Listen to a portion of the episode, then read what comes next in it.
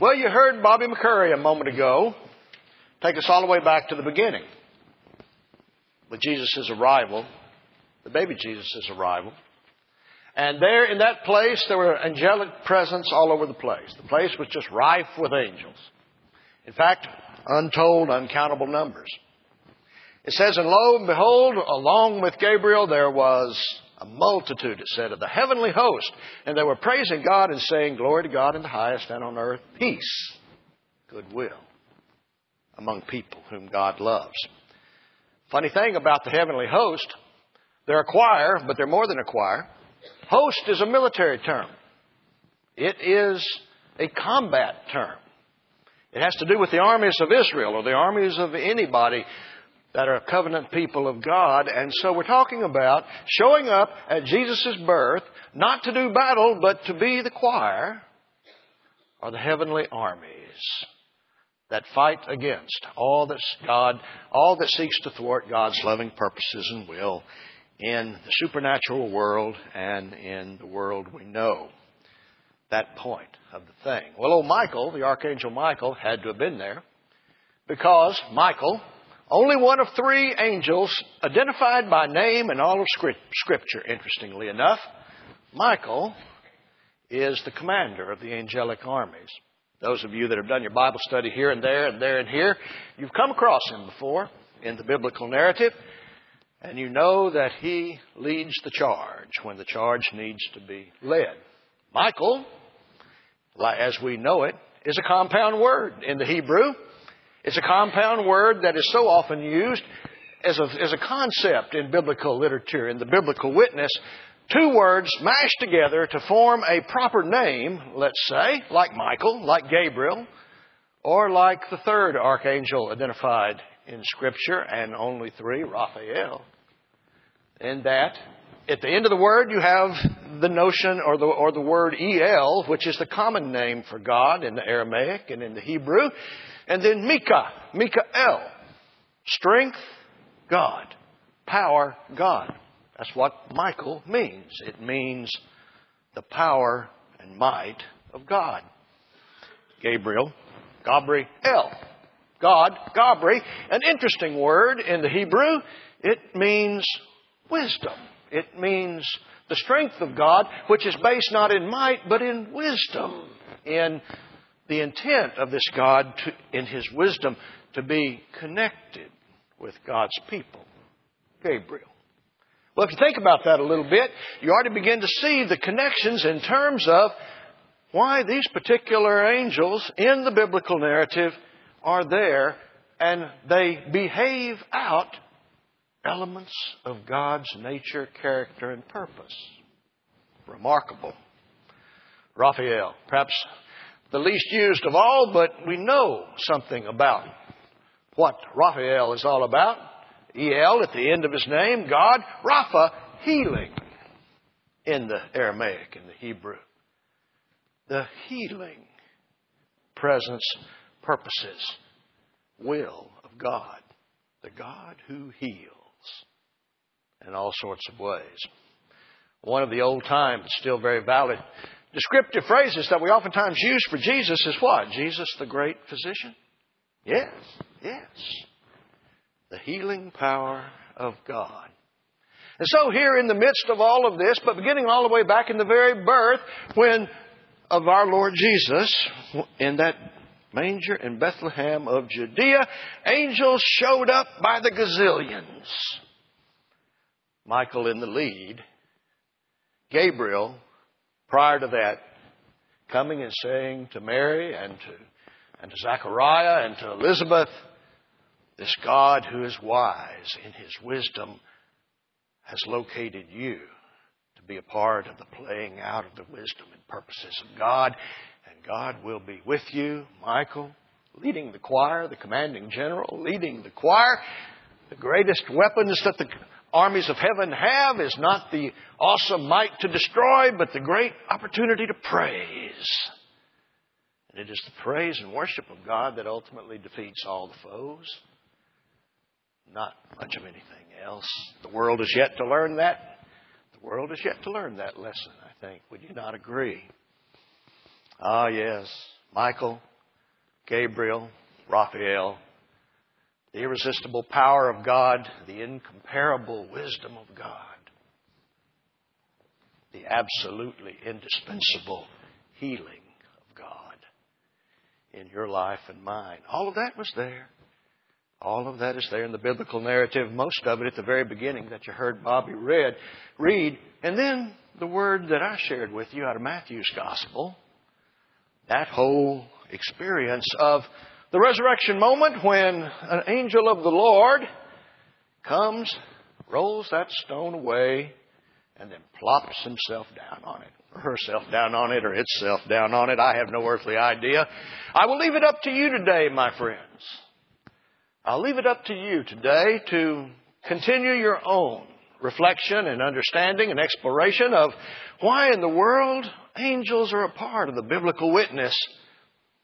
But I've known many people, many, many, many people over the course of time, all across the body of Christ, far beyond the body of Christ, in the Jewish covenant, in the Hindu covenant, in the, in the Muslim covenant, and all kinds of other covenants that have said to me, I'm absolutely convinced that there's a guardian angel out there that's got my name on their dog tag. So I'll leave it up to you to consider for your own journey the exploration of angels and why they are there. But in the resurrection narrative, as well as in the birth narrative of our Lord Jesus, and all those other places in the gospel story where angels show up, there's a reason. And the reason in part is, is because they live out the exactness and the fullness and the greatness of God. They bear witness in that way because they are they live out elements of God's character. Interestingly enough, always with angels, I don't care whether it is the birth witness or the resurrection witness or some other witness, in the midst of our faith story, there's always two things that angels bring. We need to remember that today because today we too respond in a particular way with the Holy Communion, with the Lord's Supper. We respond to the exact same things that the angels bring and beckon God's people to be responsive to. And here's the two things that the angels bring. Number one, they bring an invitation. Always those angels bring an invitation. Whether it's the angels there announcing the birth of our Lord Jesus in Bethlehem of Judea, or whether it's that one angel or those in other gospel accounts, those two angels, sometimes called young men in dazzling white, they bring an invitation, but they also bring a destination. I want us to remember that today. The invitation that these angels bring whether it be in the passage I read or the passage that Bobby read, the invitation is to surrender fear. Let me say that again. The invitation is to surrender fear. Whatever the cause, the source, the genesis of the fear may be, the angels say to us, God says to us, do not be afraid. Surrender fear. And I think that's really right to the point, don't you? Anytime and always. We have a choice to make about whether or not we keep hold of fear or not. It doesn't have a power of its own necessarily to keep us shackled up and chained. We have a choice. And the choice the angels give to us is to surrender fear. You don't have to be afraid. Destination. The word that the angels always give us after and only after the invitation to surrender fear is once freed from fear, to go. Not sit on the premises, but stand on the promises and go. In both places, in the scripture accounts we've read this morning, that we've drawn close to this morning on this Holy Communion Sunday, there was a destination and an invitation. And the shepherds articulated that when they said, Let us go down to Bethlehem and see this thing, which has happened. in the resurrection narrative, we hear the angel say, Go. Jesus is going before you into Galilee. You will meet him there. Go. Surrender your fear and go. Seek out Jesus where Jesus has already gone out ahead of you, and he'll meet you there, out there in the present and the future. Go. Join him there, wherever he is and whatever he's doing. Because we know whatever, wherever he is and whatever he's doing is transformative, it's redemptive, it's salvation, it is changing the world and changing life. Yes. Yes. There's an invitation. There's a destination. Always wrapped up in the irresistible power, in the irresistible power of God, in the incomparable wisdom of God, in the, oh yes, in the absolutely indispensable healing of God in our lives and in the world. In just a minute, we're coming to the table of the Lord. We hear the angel's invitation. As you come, surrender fear. Whatever the fear may be, from whatever source, at whatever depth, surrender the fear. And the destination, come and then go. For this is the refueling stop of God's pilgrim this Holy Communion. But there's a difference here, right here, right now, in terms of what we're about to do. We're coming as a community, but we're also coming one by one. It's both. It's both.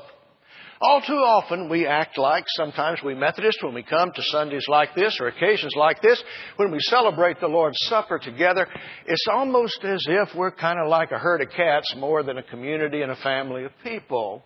In that, the thought kind of is, I'm here, I'm at the altar, I have received my moment of Holy Communion, and that's really all that matters.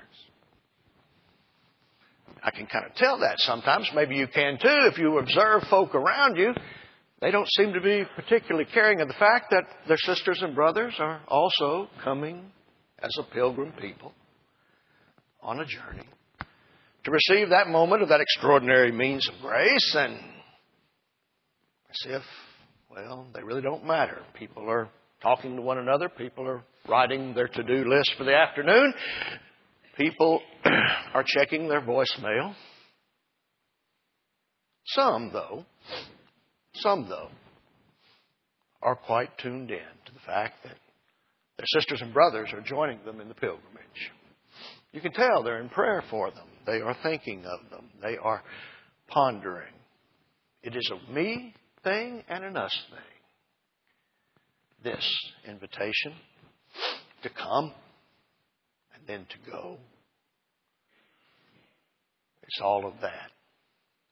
Back at the beginning of Jesus' story, there was a gazillion angels. A gazillion angels, but not a whole lot of people. Not yet. At the resurrection portion of Jesus' journey and story, there There's not a lot of people. Mary Magdalene, some other ladies, a couple of disciples, Simon Peter and John, go to the tomb and then meet in a huddled mass, a small mass, as it were, there in the upper room, waiting on the power that had been promised from on high. We come today by ones and twos and families and couples and musical ensembles and a congregation gathered here today. In, those, in that story, one angel one small community of people. Responding to faithfully to the invitation to surrender fear and to the destination to come, receive, and then to go. And find Jesus out there already ahead of us. Join him there in the work and in the love that he is about. And so we do. Friends, angels, whatever you may think of them. Angels are still making their rounds. And so are we.